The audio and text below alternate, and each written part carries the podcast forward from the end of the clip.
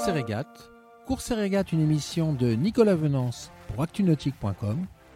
Course et régate est parrainée par MG Digital Technologies, leader mondial des solutions d'impression et d'ennoblissement numérique. C'est le rebondissement de la nuit dans ce neuvième Vendée Globe. Après deux jours de course-poursuite avec le leader de la flotte, le gallois Alex Thompson à bord du Gobos, le français Thomas Ruyant sur Linked Out a pris la première place du classement général provisoire. Il faut dire que depuis sa sortie du poteau noir, Thomas Ruyant n'avait cessé de cravacher dur pour recoller au leader Alex Thompson, pointé à l'entrée de la zone de convergence intertropicale à plus de 100 000 devant lui.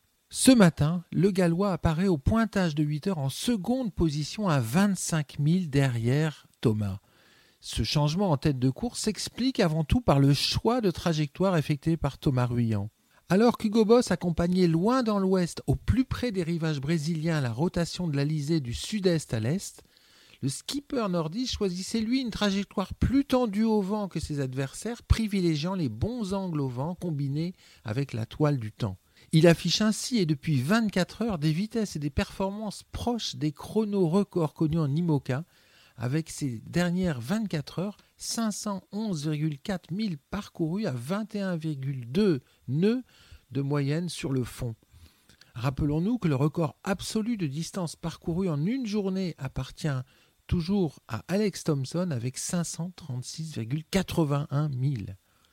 Au-delà d'un classement toujours flatteur et qui récompense l'excellente gestion de cette première quinzaine du Vendée Globe par le skipper nordiste de Linked Out, on retiendra surtout le placement et l'intelligence de course de Thomas qui regarde loin dans les projections météo.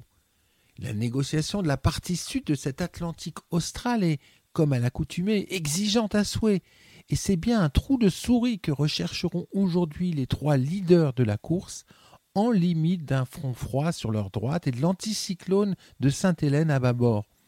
Un étroit chemin mal pavé de petites dépressions les attend qu'il faudra savoir enrouler dans le bon sens pour gagner le sud et trouver une nouvelle dépression plus active celle-là, capable de leur ouvrir les portes des grandes latitudes australes et de la route vers Bonne-Espérance.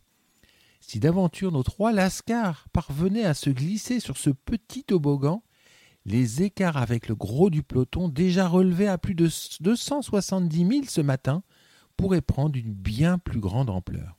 Cette émission est accessible à tout moment sur la chaîne YouTube d'ActuNautique, mais aussi en podcast sur Spotify, Deezer, Apple, Google, Acast et SoundCloud.